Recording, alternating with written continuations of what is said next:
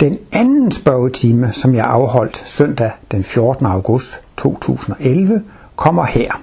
Og jeg gentager lige, i indbydelsen stod der: Nyt. Velkommen til jyder og andet godt folk til to Martinus foredrag i sensommeren 2011, nemlig søndag den 14. august kl. 10. Kom gerne i god tid.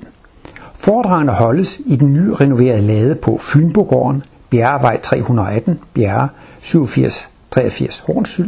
Fynbogården ligger ca. 7 km syd for Horsens. Foredragsholder Ole Terkelsen taler i det første foredrag om lidelsernes mening og i det andet foredrag om verdensgenløsningens opgave. Her går vi nu over til den spørgetime, der var efter det andet foredrag om verdensgenløsningens opgave. Efter afslutningen af denne spørgetime har jeg indsat en bonusoplysning om opdagelsen af den teosofiske meditationsbog, som foranlediger Martinus til at meditere på Gud. Vær så god. Ja, så er jeg klar til en lille runde igen. Det er lidt om Martinus indvielse. Ja. Der snakker du om den første indvielse, nu den lyse. Der snakker du om en dyremåde. Jeg troede kun, der var en indvielse. Jo. Martinus havde på kontoret en kollega, som hed Ove Hubert, som læste i nogle af de her moderne religiøse eller moderne bøger. Det har måske været noget teosofi eller noget østerlandsk visdom og så. Det blev Martinus sådan noget interesseret i og spurgte til det, jamen har det noget med...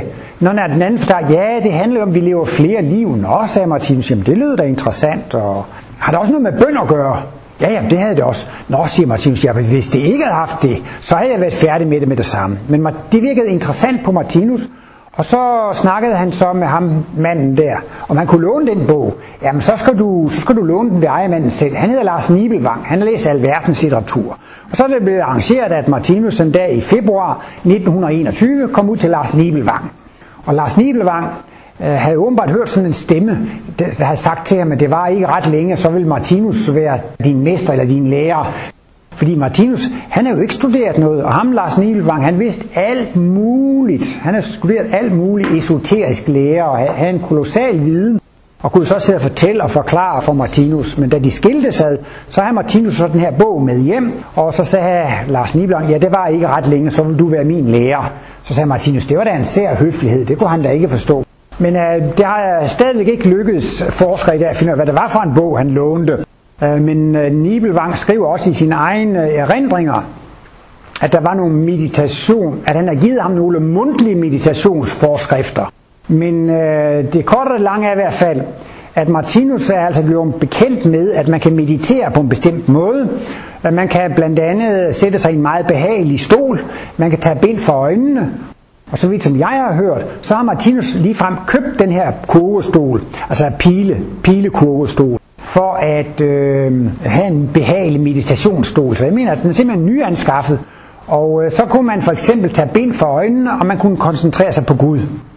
Og hvad der ikke står, jeg kan ikke lige huske, hvad det er, jeg har derfra, men altså, det er sådan et eller andet med, at Martinus faktisk gjorde lidt forskellige forsøg med den stol der. Blandt andet skulle han ved en lejlighed have sagt, ja, den der stol, det er ligesom den er levende, den knirker, og det er ligesom den er helt magnetisk og sådan. Og så har han også prøvet at sætte nogle puder i, og så fungerede den ikke. Altså, det er sådan noget mærkeligt noget. Der er også nogle folk, der kan vise vandår med pilekvist eller sådan noget. Jeg ved ikke hvem, men altså, han sagde, det var sådan en mærkelig stol, den der kurvestol, der var lavet af pile. Der var næsten ligesom, der var levende. Nå, men i alle fald, så kommer Martinus jo så til, at han havde nogle fridage, eller han havde tid til det i påsken 1921. Så sætter han sig så ned og mediterer efter de der forskrifter.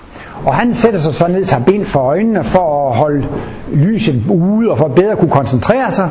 Og så er det så det udløser, det han også kalder for Kristusvisionen, Kristusoplevelsen. Og det er det, han kalder for den hvide ilddåb, ikke? Og det er der, hvor han ser Kristusfigurerne gå ind i sig, og han ser jordkloden drejer rundt i dette Kristuslys. Og det er der, han får sin stærke fornemmelse af, at han skal blive verdenslærer. Og han siger et andet sted, han følte, at han personligt blev indviet ved Jesus til at løse den her opgave. Men lidt længere ned ad vejen skriver Martinus i andet symbolbog, der hvor han forklarer symbol nummer 23, det er jo den her med Kristusfigur på skyerne med tilgivelsessymbol, symbol 23, som nu er på forsiden af livets bog, ikke sandt? Der står det i slutningen, at når aspiranten er moden til at få kosmisk bevidsthed, viser vedkommendes verdensgenløser sig, viser der sig i Kristusvæsen, eller vedkommendes verdensgenløser, og åbner aspirantens talentkerner for kosmisk bevidsthed. Så det Martinus oplevede, var jo det, han generelt også selv beskriver senere i sit værk. Men nu er jeg kommet lidt i tvivl. Når jeg nu en dag skal have kosmisk bevidsthed, skal jeg så have Jesus eller Martinus til at komme og hjælpe mig? Der er jo kommet lidt i et skisma. Skal det være Jesus eller Martinus, fordi det står jo et Kristusvæsen eller ens verdensgenløser. Så det bliver så lidt af et dilemma der, men vi må se, om jeg klarer problemet. Det er den samme person, så kan det jo være lige meget. Ja, men det var så altså Kristusvisionen, og det er den hvide ilddåb. Og grunden til, at han kaldte det hvide, det var jo, at han så et blændende hvidt lys. Og det er et eller andet med, at han også ser, at der kommer nogle blå skygger, og så kommer der hvidt lys og nogle blå skygger. Og så kan vi huske de der gammeldags stjernekaster, man havde på juletræen. De lavede sådan gnister af små hvidt lys, ikke? Og det oplevede han der med den der. Han oplevede også, at han gik i sådan en eller anden gevand eller kåbe eller så videre. Og det var et blændende hvidt lys, og han kunne nærmest bedst beskrive det ved altså en masse små mikroskopiske lysperler, altså ligesom man ser ved en stjernekaster. Så det var altså derfor, at han kaldte det den hvide ilddåb, fordi han så de der gnistrende hvide lys, altså et hvidt lys, som bestod af en masse små lysende punkter. Men så kommer han så til det, han kalder for den gyldne ilddåb. Og det er en anden type oplevelse, og det var mere en indvielse i Guds bevidsthed. Det her, det foregår jo så en dag i påsken. Jeg ved ikke rigtig, hvad man har fundet frem til, om det var skærtorsdag, eller det var onsdagen før skærtorsdag. Næste dag, så sætter han sig til at meditere igen. Så oplever han det. Huset forsvandt. Hans krop forsvandt. Hele den fysiske verden forsvandt. Og til sidst så følte han, at han var i guldglorien. Eller han var i guldglorien, guldauran. Han fandt sig i et gyldent hav. Og han har i Livsbogen bind 6, altså i hovedværket, skrevet om mysteriet omkring de gyldne tråde. Og det han oplever der, det er alle levende væseners bevidsthed smelter sammen med Guds bevidsthed. Og det gør det i den der guldaura eller guldglorie. Vi har jo alle sammen et jeg, som er fælles med guddommen. Altså i hvert enkelt individs jeg er en del af guddommens jeg. Og det er sådan et eller andet mærkeligt med den ene og de mange. I virkeligheden er der kun én, men på den anden side, så er vi også mange. Så spørgsmålet er, hvordan kan man ligesom løse det paradoks med den ene og de mange? Og der bruger han jo det der med lampeskærmen eller kugleskallen. Hvis nu der er et stærkt hvidt lys inde midt i kugleskallen, men så man laver en masse huller, så vil man se, at der er en masse individuelle stråler. Der er en masse individer. Men det er alligevel kun ét lys, fordi hver lysstråle stammer jo fra det samme lys inde midt i. Det er sådan et billede eller et symbol, han bruger på at forklare, hvordan altså der er jo kun ét og det samme lys inde midt i, men alligevel kan det der ene og samme lys opdeles i enkelte lysstråler. Men de enkelte lysstråler hænger jo sammen med det oprindelige lyshav. Og det lå noget i den oplevelse der, at han som en enkelt lysstråle fik lov til at opleve, at han hang sammen med det andet lys, ikke? Og der skriver han så også i Livsbog bind 6 om, at disse gyldne tråde, de vibrerer, og de bevæger sig i den ene ende, men efterhånden så fortoner de sig umærkeligt ind i stilheden. Og han skriver også noget om, at han har et udtryk, som jeg finder meget interessant, det er sansningens horisontrand. Altså man kan opleve noget her, der er noget her, der bevæger sig, noget her, der bevæger sig. Men siger jo jeg, det er stilheden, det er, det er sådan set altså, nogle gange bruger han jo det der eksempel med det hvide lys, eller det farveløse lys. Det har ingen farve, men i virkeligheden så er det jo alle farver. For sætter man så det hvide lys igennem et glasprisme, så får man alle spektrets farver. Men tager man alle ting på én gang, så ophæver alle kontraster hinanden, og så bliver det bare til noget, som ikke kan sanses. Man kan ikke opleve alting på én gang. Man kan ikke opleve alle farver på én gang. Altså i princippet kan man heller ikke sådan, altså smart positiv ladning og negativ ladning, men har den det samme sted, så bliver det til 0. Plus 1 og minus 1, plus 2 og minus 2 har man, så bliver det til 0. En magnet, nordpol og sydpol, hvis det er samme sted, Så det er altså noget med X1, som er stilheden, og som ikke kan karakteriseres ved nogen farve, nogen form, ved noget tillægsord. Det er bare noget, som er. Det kan ikke opleves.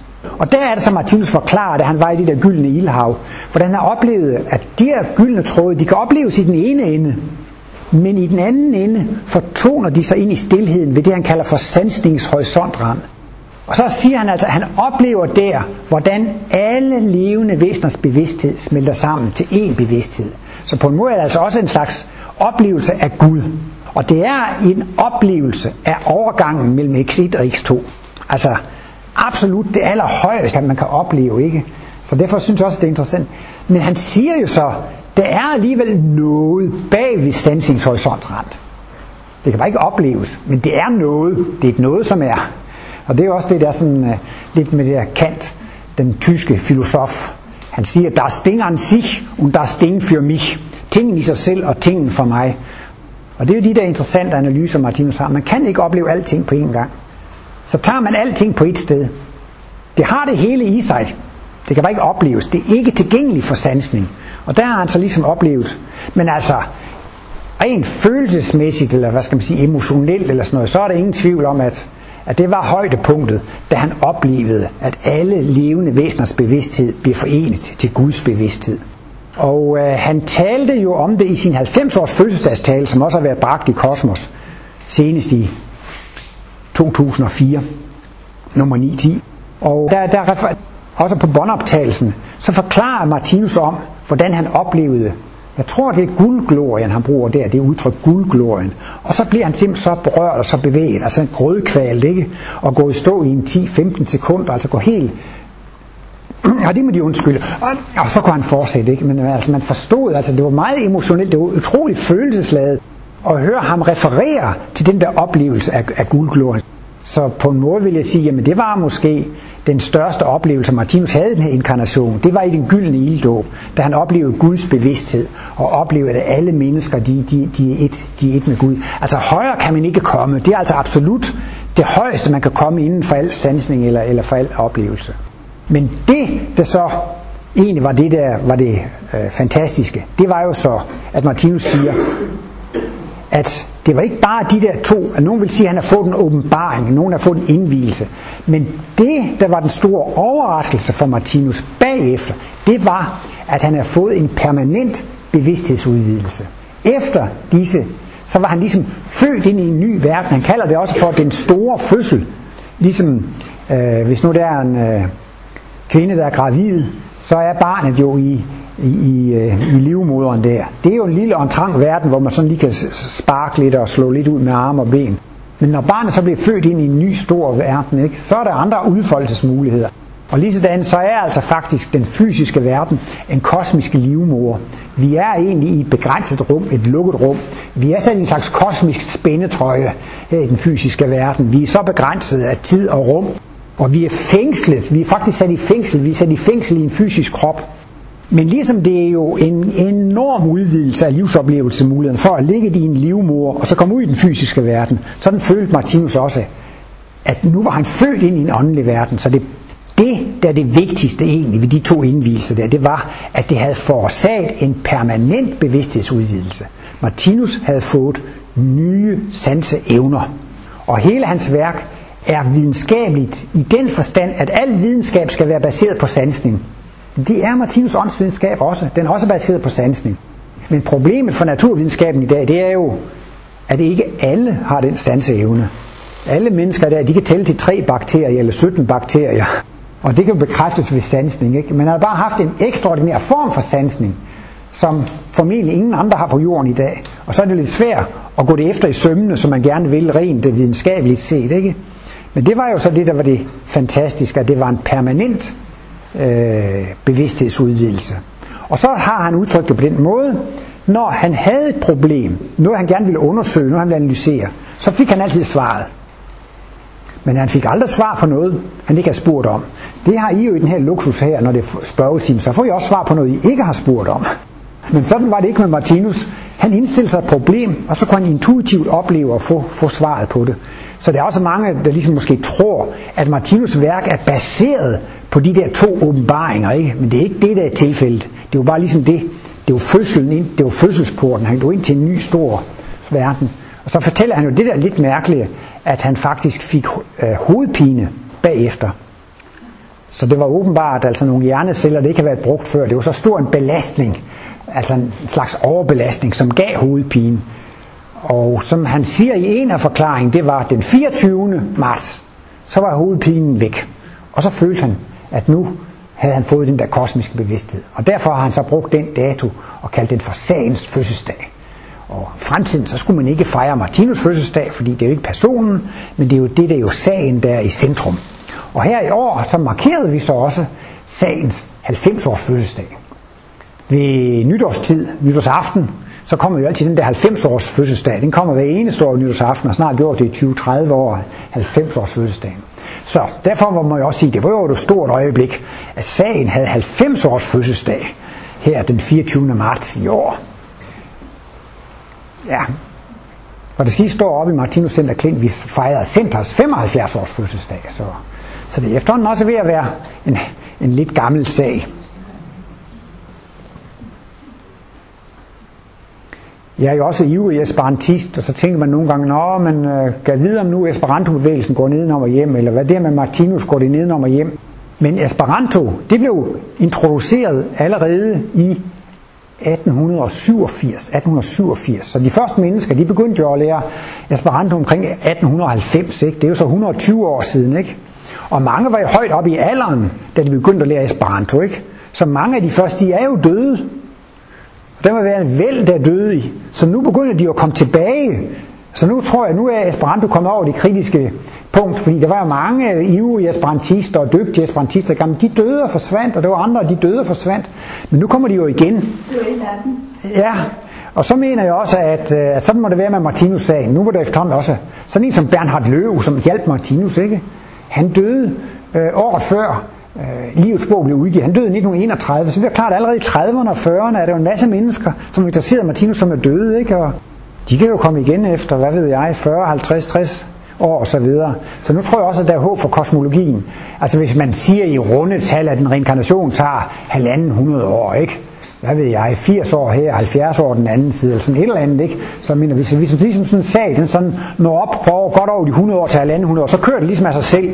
Fordi så begynder de at gamle og komme tilbage igen.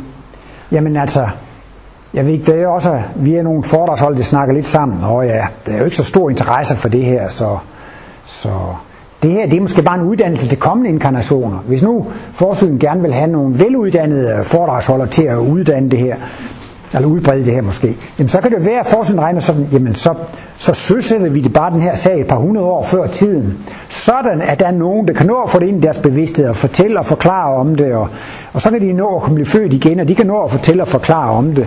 Nu skal jeg ikke sådan sige om foredragsholder. Martinus mener jo, eller har udtalt, at når de kommende krige og ulykker og katastrofer går ind over jordkloden, så vil der være så stor behov på at få en forklaring. Hvorfor skal det ske, og så videre. Så siger Martinus et sted, selv de, der stammer, skal komme til at forklare kosmologien. Så jeg mener altså, at alle, der får de her analyser ind nu, vil jeg altså også få brug for dem. Måske allerede i det her liv, ikke? Men man kan også godt se, at det kan være en vis logik i det. Hvis den her sag skal have en harmonisk vækst, ikke? Så skal det jo også være nogen, der kan fortælle og forklare om det, ikke? Og så er det åbenbart planlagt i så god tid, at man kan nå at studere det i et liv, og så kan man komme igen i næste liv, og så bliver man lidt bedre til at forklare det der, så det er jo ikke sådan. Ja, Martinus han sammenligner jo den her sags vækst med en organisk vækst i naturen. Og et egetræ, der er nogle egetræer, de kan blive 500 år gamle, og det er noget meget hårdt og stabilt tømmer. Men man tror, det var knap nok, når man tager et agern og sætter i jorden, så kommer der 2 spæde grønne kimblade op. Tænk, at det kan blive til et stort egetræ. Så kan man gå og rykke lidt i bladene og sådan noget, men det hjælper ikke rigtig noget. Det tager sin tid. Og Martinus har jo også været inde på, at det, der skal være stor varighed, skal vokse langsomt. Det er sådan nogle bønnestage og bønnespiger, de kan vokse 0,5 meter om dagen, men så falder de jo sammen. Altså, det er alt for hurtig vækst. Tingene, der skal have lang varighed, de skal vokse ganske langsomt, ikke? Så jamen, man synes jo, at de her idéer er så gode, så det vil man udbrede til alle mulige andre mennesker, men altså, det er åbenbart sådan, at det vokser med den fart, det skal ifølge de organiske love, ikke? tomater og kartofler og det hele, det vokser lige præcis lige så hurtigt det skal gøre. Og den her sag, det er også en organisk vækst i jordklodens bevidsthed inden for jordklodeorganismen, og den er altså underkastet naturlove for naturlig vækst. Derfor hjælper det ikke noget med millioner og store reklamer og store armbevægelser. Man kan ikke forcere væksten. Det er altså ligesom at trække radiserne i bladene, for at de skal vokse lidt hurtigere. Man kan eventuelt jo så vande dem lidt og give dem lidt gødning, og sådan, så de får gode vækstbetingelser. Men generelt set, så kan man ikke accelerere interessen. Måske hverken fra esperantoen eller kosmologien. Det kommer lige så naturligt, som det skal. Nå, men det var da allerede det første spørgsmål.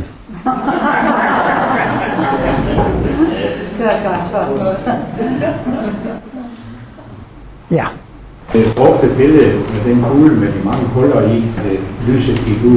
Jeg kom til at tænke på, hvad der med det lys, der ånder væk, hvor der ikke er hul. Se.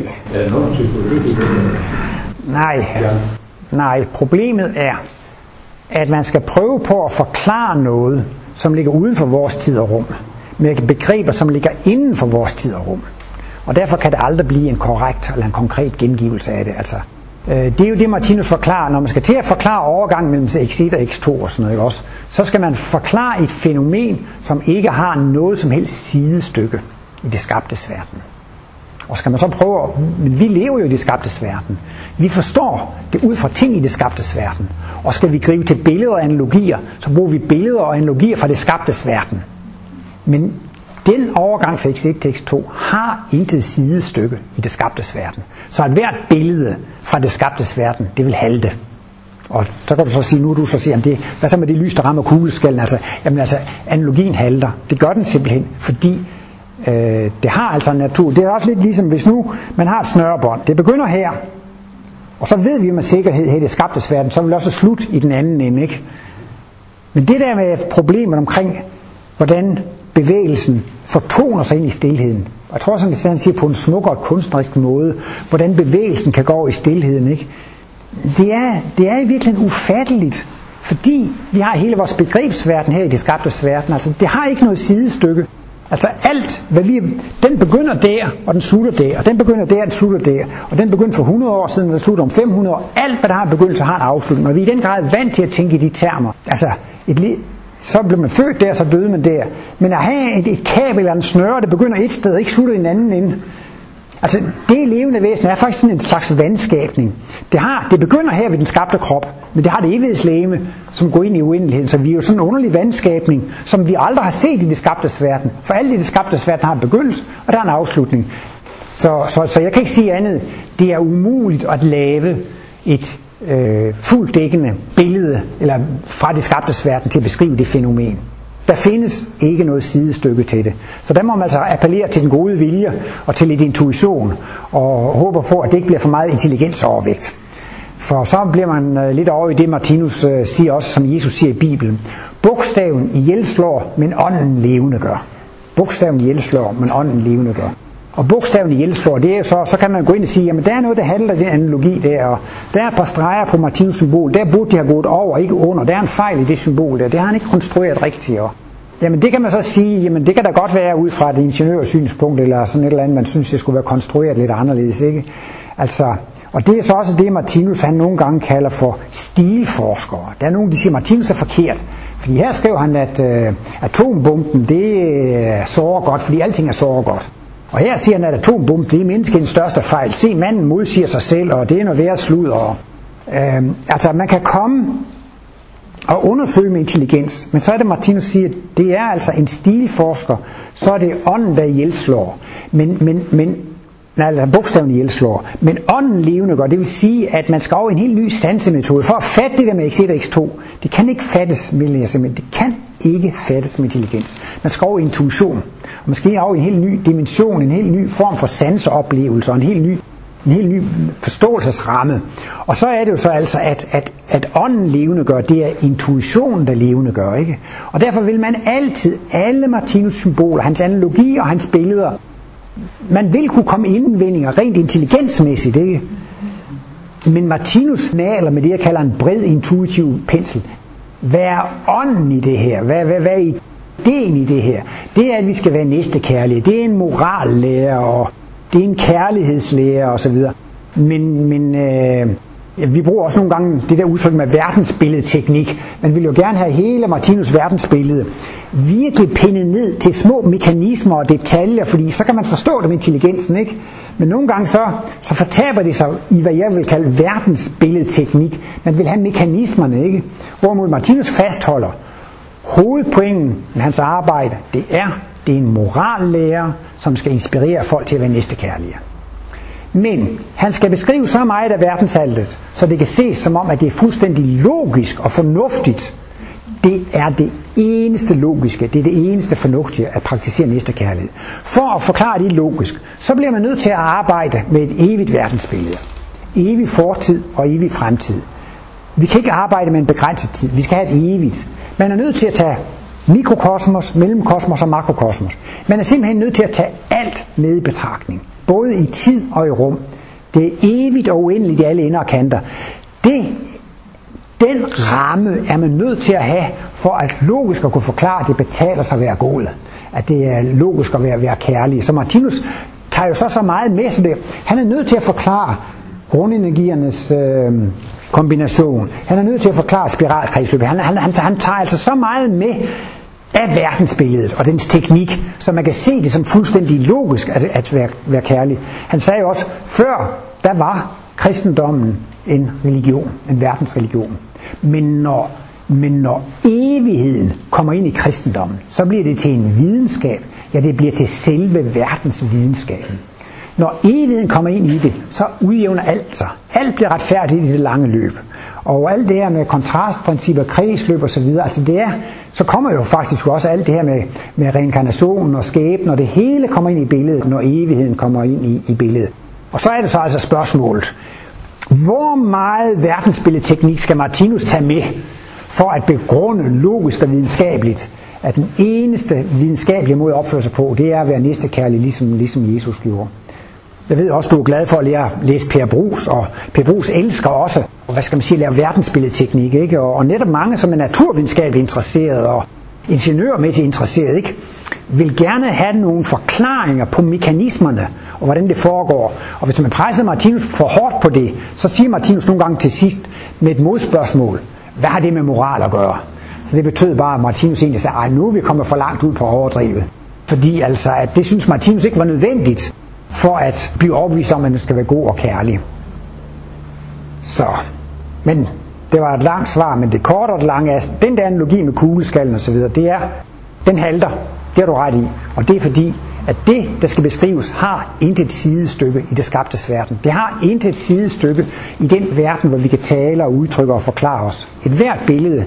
Så derfor må man så appellere til et god vilje, og se det som lidt billede, lidt symbolsk, men med intelligensen kan man godt pille, vil jeg påstå, alle sådanne billeder og analogier fra hinanden.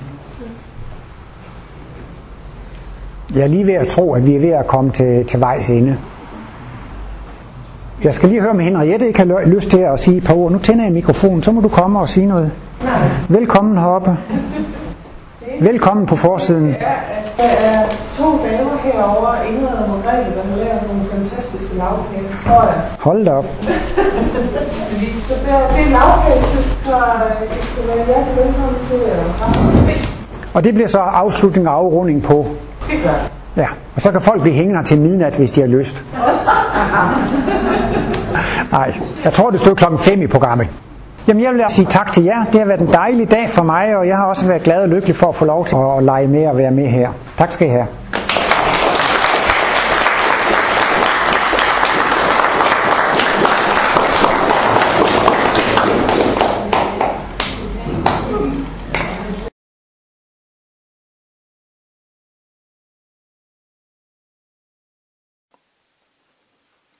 I februar 2016 arbejdede jeg på at få genudgivet min bog, Martinus og den nye verdensmoral. Jeg foretog en hel del ændringer i bogen, og det var jo en fantastisk god timing, at i februar 2016, så fandt min gode ven Dick Sørensen den teosofiske meditationsbog, som Martinus lånte af Lars Nibelvang. Og det var altså den bog, som foranledigede, at Martinus i marts 1921 satte sig hen og mediterede på Gud, og det var jo det, der åbnede for hans store bevidsthedsudvidelse, hvor han onsdag den 23. fik den hvide ilddåb, og torsdag den 24. marts den gyldne ilddåb. Og disse oplysninger kunne jeg lige præcis nå at få med i min bog, som blev genoptrykt og udgivet den 5. april 2016. Og i min bog skriver jeg, at løsningen på mysteriet af hvilken bog det var, som foranledede Martinus til at meditere på Gud, at det var den danske oversættelse af den tyske bog, der på tysk havde titlen Meditationen, ein theosophisches Andachtsbuch, nebst Anleitung zur Meditation. Den er skrevet af Hermann Rudolph, der levede fra 1865 til 1946, som altså døde for 70 år siden, og så er copyrighten jo udgået. Og bogen blev udgivet på Verlag der Theosophischen Kultur i Leipzig i 1912.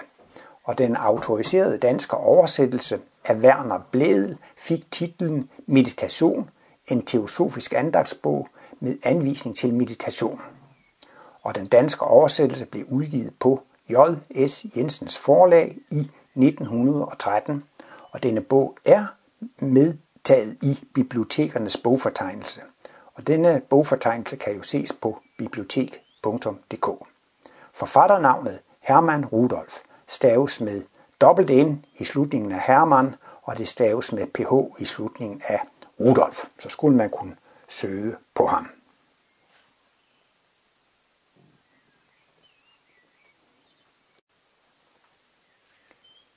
I den nye udgave af min bog, Martinus og den nye verdensmoral, skriver jeg om den teosofiske andagtsbog allerede i det første kapitel i stykke 1.3, da jeg omtaler den meditation, der udløste, at Martinus fik kosmisk bevidsthed. Og i kapitel 2 skriver jeg meget om Krishnamurti, og der kommer jeg igen ind på den teosofiske andagtsbog.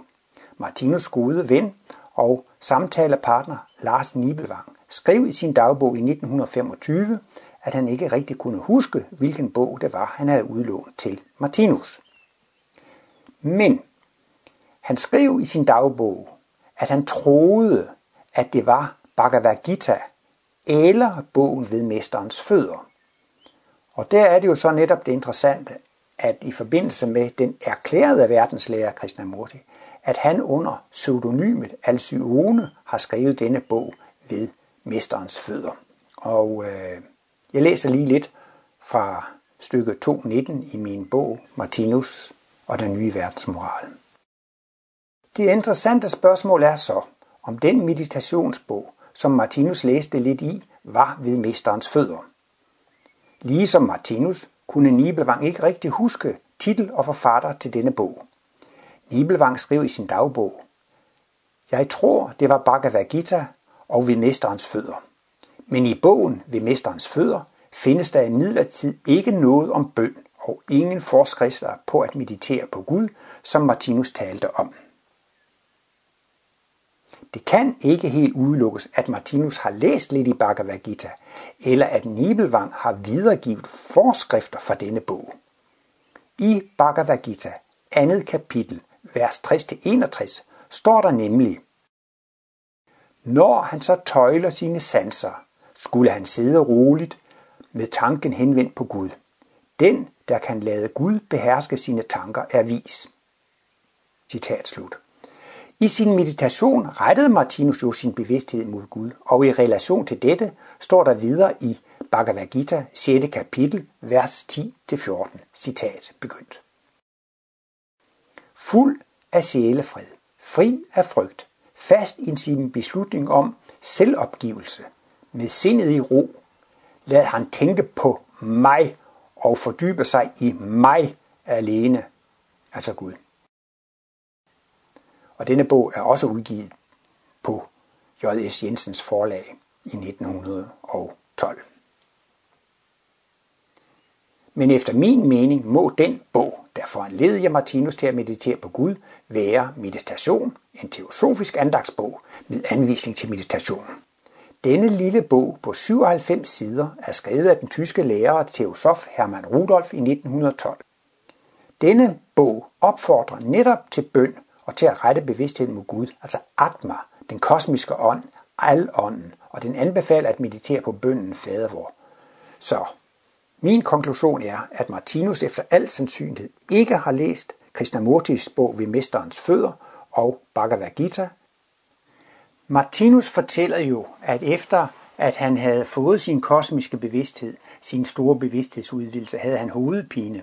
Han fortæller, at han aldrig fik bogen læst til færdig. Han kunne ikke huske bogens titel. Han kunne ikke huske bogens forfatter. Og Nibelvang, han kunne heller ikke rigtig huske, hvad det var for en bog, han lånte Martinus. Han har nemlig, Nibelvang altså, skrevet en dagbog i 1925, og der skriver han, at han ikke rigtig kunne huske, hvad det var for en bog, han havde lånt til Martinus.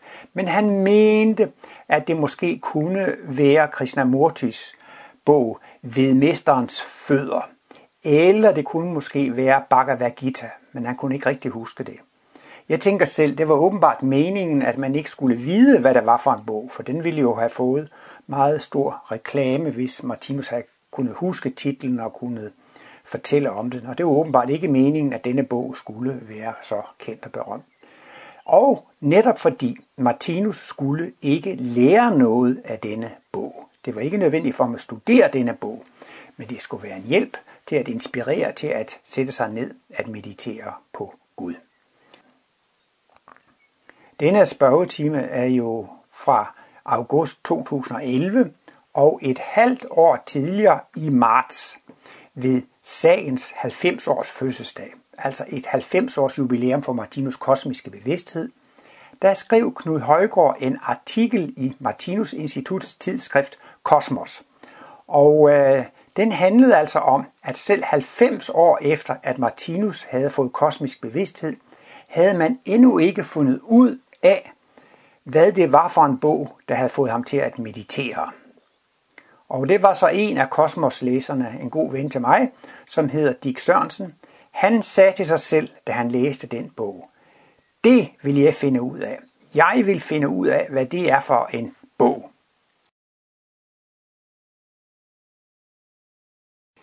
I denne andagsbog står der ikke noget om, at man kan tage bind for øjnene. Der står heller ikke rigtig noget om reinkarnation. Martinus skriver første gang om sin kosmiske bevidsthed 10 år senere, i det han i stykke 20, 21, 22 i Livsbogen 1 skriver om sin oplevelse. Og den blev udgivet i 1932, og 10 år senere i 1942 skriver Martinus den lille bog Omkring min missionsfødsel. Og der kommer Martinus heller ikke ind på forfatteren og titlen på bogen, som jo heller ikke er særlig vigtig i forhold til hans kosmiske bevidsthed. Bogen er for Martinus ret og slet en katalysatorbog. Eftersom at det nu er 70 år siden, at Hermann Rudolph er død, så har jeg tilladt mig at lægge denne meditationsbog op på min hjemmeside www.oleterkelsen.info. Der kan du læse denne andagsbog, og der kan du også downloade denne bog, hvis du er mere interesseret.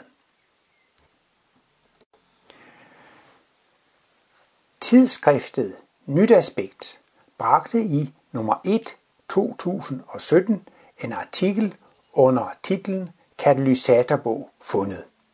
Og i Nyt Aspekt skrev jeg en side om denne bog, og Dick Sørensen skrev også en side om, hvordan han fandt den teosofiske andagsbog med anvisning til meditation, skrevet af den tyske Hermann Rudolph. Her har jeg tænkt mig at ganske enkelt at læse min artikel op. Katalysaterbog fundet. Hvad var det for en lille bog, der satte Martinus i gang med at meditere, hvilket resulterede i hans kosmiske indvielse? Det spørgsmål er først nu blevet besvaret. I 1921 arbejdede den senere så kendte filosof og forfatter Martinus som kontorist i Mejeriet Enighed i København. Han var blot 30 år og havde ingen uddannelse. En dag fortalte en ældre kollega om en interessant bog med åndelige emner. Da Martinus havde sikret sig, at det havde noget med bøn at gøre, blev han interesseret i at låne bogen. I februar 1921 blev han inviteret hjem til bogens ejer, Lars Nibelvang, som boede på Amager. Igennem de nærmeste 7 år blev han Martinus' daglige samtalepartner og ven. Ved deres første møde sagde Lars Nibelvang til Martinus: "Det eneste råd, jeg mener at kunne forsvare at give dem med på vejen, er den sidste store lærer, Bhagavan Ramakrishnas ord: Fæst dine tanker fast på Gud, og alt skal blive vel med dig." Lars Nibelvang skrev i sin dagbog: "Inden han forlod mig, lånte jeg ham et par små bøger med hjem. Og så gav jeg ham anvisning på de mest elementære regler for meditation, fordi jeg følte, at jeg stod over for en meget fremskreden personlighed, som muligt i en nær fremtid ville opnå alt, hvad jeg forgæves havde søgt i en lang årrække." Martinus fortalte senere, at det eneste, han huskede af den smule, han fik læst i bogen, var, at den foranledede ham til at meditere på Gud. Da han nogle år senere begyndte at skrive sine bøger, kunne han hverken huske bogens titel eller forfatter. Lige siden har det været lidt af et mysterium. Før 1921 fandtes der nemlig meget få teosofiske bøger på dansk med anvisninger på, hvordan man mediterer på Gud. Som følge af Dick Sørensens indsats, se hovedstående artikel, mener jeg nu, at løsningen er fundet. Lige efter sin store bevidsthedsudvidelse var Martinus af psykiske årsager helt forhindret i at læse bøger. Han mente ligefrem, at åndelige kræfter forhindrede ham deri, fordi hans kommende livsværk ikke skulle influeres af andres meninger og opfattelser. Martinus skrev: "Den blotte tanke om at læse i en bog var nok til at fremkalde en fornemmelse i min hjerne, som om den skulle springes. Og i det tidspunkt, fra jeg gennemgik den omtalte åndelige proces, til jeg fundamentalt havde gennemskuet hele verdensbilledet og manifesteret det i billedform, var jeg således ikke i berøring med nogen som helst bog eller nogen som helst anden form for teoretisk vejledning. Ligesom jeg forud for mine kosmiske evners opvågen også må siges at have været en ganske ubelæst mand, i det jeg aldrig har studeret, men kun fået den almindelige almueskoleundervisning, som for mit vedkommende, i det jeg er født på landet, kun udgjorde 2 gange 3 timer om ugen om sommeren og noget mere om vinteren." Og ved et foredrag i 1955 udtalte han: "Der er adskillige, der har sagt til mig, at jeg må have læst og studeret, men det har jeg ikke. Jeg er et levende bevis på, at man kan komme til den højeste viden gennem sin egen bevidsthed. Og det er denne tilstand, som alle mennesker er på vej til at opnå." Punktum. Citat slut. Ole Terkelsen er forfatter og underviser i Martinus' kosmologi og har 2 websites. oleterkelsen.dk og oleterkelsen.info, hvor man kan læse den teosofiske meditationsbog, og man kan også downloade den. Og nu vil jeg gerne læse den artikel op, som er skrevet af Dick Sørensen, som fandt denne teosofiske meditationsbog i et lille antikvariat på Frederiksberg den 1. februar 2016. Overskriften til artiklen er "Påkaldelse af forsynet. En bog af en vis kvalitativ standard." Dick Sørensen skriver videre: "Jeg har kendt til Martinus lige siden 1985. Det har været af uvurderlig betydning for mit liv. For nogle år siden erfarede jeg, at den lille teosofiske begynderbog om meditation, som Martinus i februar 1921 havde lånt af Lars Nibelvang, var genstand for en massiv efterlysning. Ingen kunne huske, hvad bogen hed. Heller ikke Martinus, selv ikke Lars Nibelvang, dengang de blev spurgt. som kendere af sagen ville vide, tog Martinus bogen frem en aften i marts 1921 i sit værelse på Jagtvej 52A, lige ved Nørrebros runddel i København. Han læste et par sider og lagde bogen væk og oplevede til sin egen store forbavselse sin alt afgørende kosmiske indvielse. Jeg satte mig for, at jeg ville finde den savnede bog. Jeg vidste dybt inde, at det nok skulle lykkes. En våd og mørk mandag eftermiddag i februar 2016 fik jeg en spontan impuls til at besøge et lille antikvariat på Frederiksberg tæt på min bogpæl, og så var den der, bogen. Der fandtes i 1921 stort set ingen teosofiske bøger med meditationsanvisninger på dansk. Så ud fra udelukkelsesmetoden og min intuitive fornemmelse, samt ikke mindst selve indholdet af bogen, er jeg ikke et sekund i tvivl om. Meditation, en teosofisk andagtsbog med anvisning til meditation af den tyske teosof Hermann Rudolph, er den bog, der blev katalysator for Martinus' kosmiske indvielse. Kongevejen.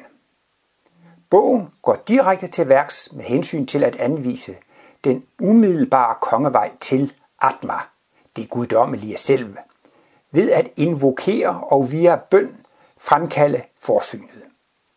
Det må i Martinus' tilfælde siges i sandhed at være lykkedes, takket være hans i forvejen højt udviklede spiritualitet. Implicit i bogens 97 smukke sider er naturligvis reinkarnationsprincippet, men bogens hovedfokus er meditation via bønnens kraft og påkaldelse af forsynet.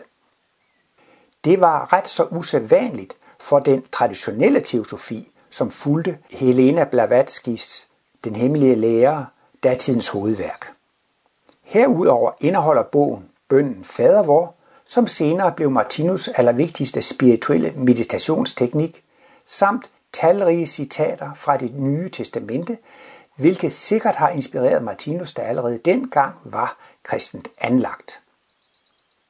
Jeg mener, at der nødvendigvis må være tale om en bog af en vis kvalitativ standard, for at den kunne katalysere en kosmisk indvielsesproces. Jeg er ikke et øjeblik i tvivl om, at dette er bogen, der helt uvansket og spontant landede i min hånd. Men læserne kan hver især selv vurdere dette, da den er lagt ud på internettet til almenhedens offentlige visuelle beskuelse og efterprøvelse.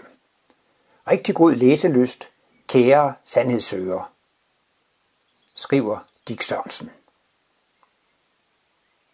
Det var slut på dette 2-siders opslag fra Nyt Aspekt nummer 1, 2017. Punktum.